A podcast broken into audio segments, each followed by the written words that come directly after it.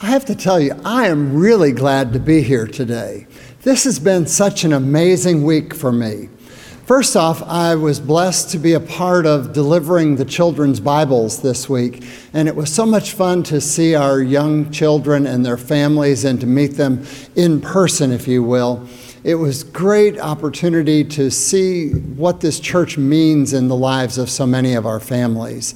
And then to hear this beautiful music this morning and to see these one of the things I like about virtual worship is that it gives us more variety of voices in worship and how we have these pre recorded scriptures and can use so many different people as part of the process. So, thank you, one and all, for all that you've given to make this worship special today. Would you pray with me? And may the words of my mouth and the meditations of our hearts be acceptable unto thee, O Lord, our strength and our Redeemer. Amen. Well, it's been said there are only two sure things in life death and taxes. I don't know too many people that enjoy paying taxes, but it was even worse in Jesus' day. The Romans levied many taxes on their occupied countries, including a poll tax, which was required of every adult. Well, this tax infuriated the Jewish people because it forced them to pay homage to Caesar. It was so hated, in fact, that in AD 6, Judas of Galilee led a vain attempt to against the Romans because of this very tax. So when the Pharisees and the Herodians team up to trap Jesus, they think, now we've got him. Either way Jesus answers, he would lose. If he answered, No, don't pay the tax, the Herodians would tell the Romans and Jesus would be executed for treason. If Jesus answered, Yes, pay the tax, the Pharisees would tell everyone, and Jesus would lose popularity in supporting such an unpopular tax. There was no good answer except the response Jesus gave. How much would it cost to be a member of First Presbyterian Church? What if we just assessed the tax on our members as a way of funding our ongoing ministry? They did that in colonial times in this very area. Now, I'm a math geek, and so I enjoy these kinds of puzzles. So I got out my paper and pencil and discovered something fun. If we were going to have taxes, we would have to cover the cost of providing our services, right? Well, Bob Smith has reported that our worship ministry costs $439,000 each year. And if we have an average of 400 worshipers, that would mean that it costs about $1,100 per member for worship. So that if you're a couple, that would be 2,200, a family of four, 4,400, and so forth. Well, because there are fewer involved in education, that costs even more. It's about $2,400 per person. So multiply that by the number of family members who attend some part of our education program, and you can add that on to the amount for worship.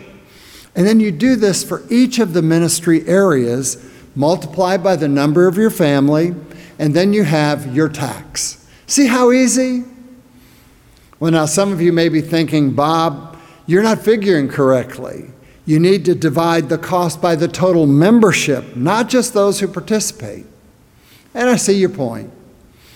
So if we took the total expenses, 1,192,000, wow, that's a big number, isn't it?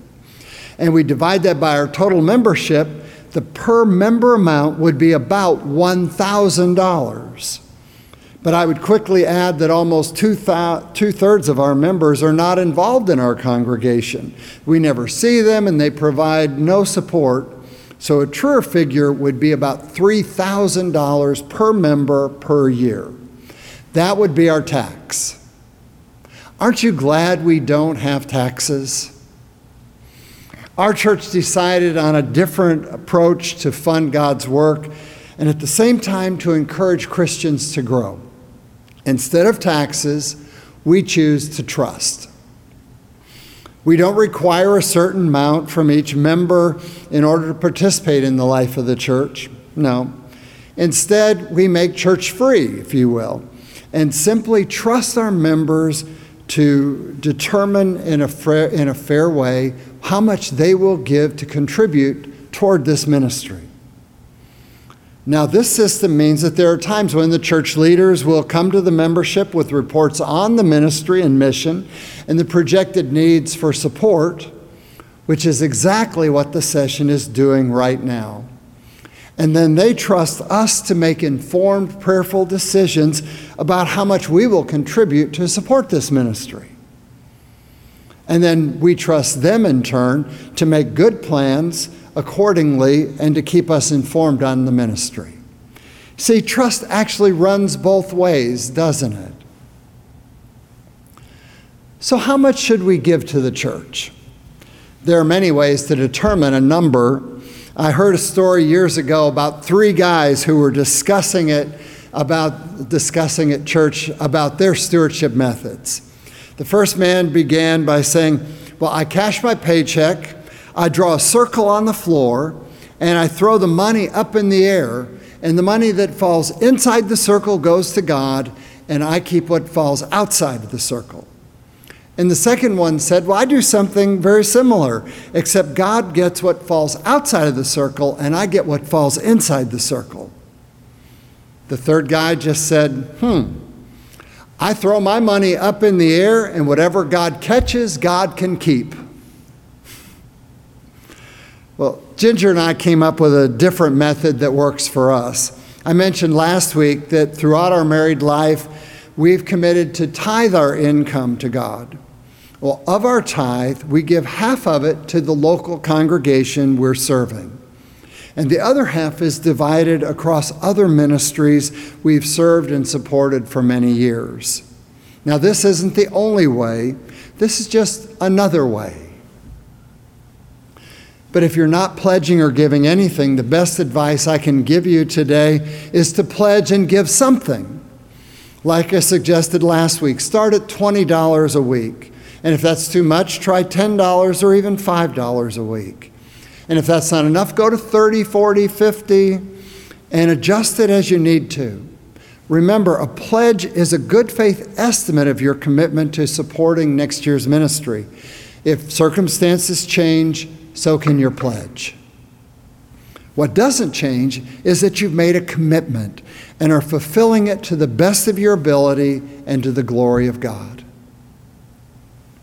Now, if you already pledge and give, consider increasing it in some way. Now, some figure their increase based on their last year's pledge, like increasing by a dollar amount or a percentage. And our leaders have said that we'll need a 5% overall increase in pledges for next year, so that's a good place to start. We know some people won't be able to do that, so if you can do more than 5%, great. If you're not able to do 5, do less.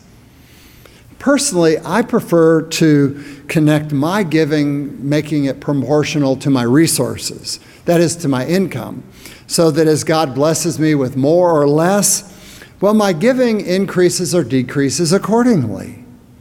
It's really pretty simple to do.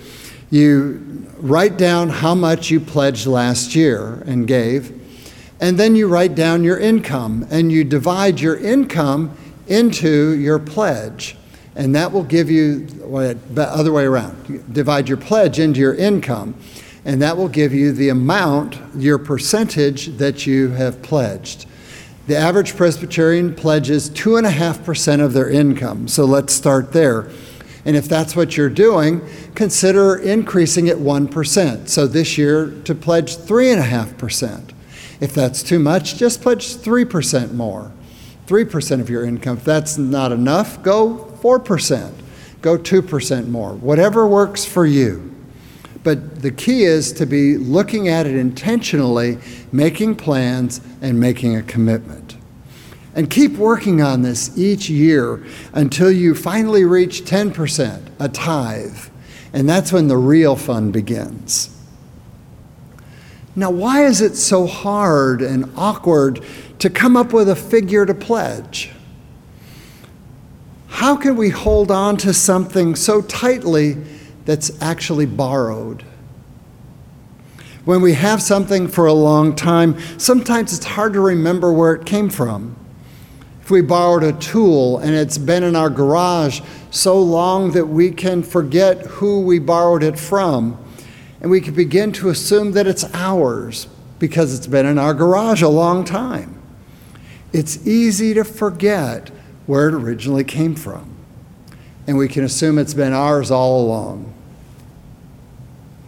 Well, Jesus caught them at their own game. Instead of saying, instead of saying yes or no, he simply said, Show me a coin. And apparently, Jesus didn't carry cash, or he was just springing their own trap on their own little fingers. As they reached into their purses and pulled out the graven image, the Jewish leaders knew they were caught in their own trap. They had already given in to Caesar and were simply trying to take Jesus down with them. The trappers were trapped by their own trap. Whose image in which are we made? Whose image is impressed on each and every one of us? See, trust goes both ways. Shannon Johnson Kershner, that amazing pastor at Fourth Presbyterian Church in Chicago, suggests that we look at God's ownership in two ways. What if instead of just looking at saying everything we have belongs to God, she starts, we also say everything that God has belongs to us. I love that. This trust thing goes both ways. A little girl went to the doctor for her checkup. The doctor wanted her to feel comfortable, so she asked the little girl questions as she did the exam. She looks in the little girl's ear and asks, Is Minnie Mouse in there? And the little girl says, No. And then she looks in her nose and asks, Is little Kitty in here? No, the little girl squeals. And then the doctor puts the stethoscope on her chest and asks, Is Tinkerbell in here? And the little girl suddenly gets serious and says, Oh no. Jesus is in my heart. Tinkerbell is on my underwear. now, friends, I don't know exactly who's on your underwear this morning, but I do know who's in your heart. Jesus, the perfect embodiment of God who came to live among us and reveal God's real nature and deepest desires. Jesus, the teacher who spoke truth that confounded the stubborn and gave hope to all who would listen. Jesus, the Savior who gave his life that we all might have life now and forevermore. Jesus, who reminds us of the image in which we were made and for what sacred purpose we were created.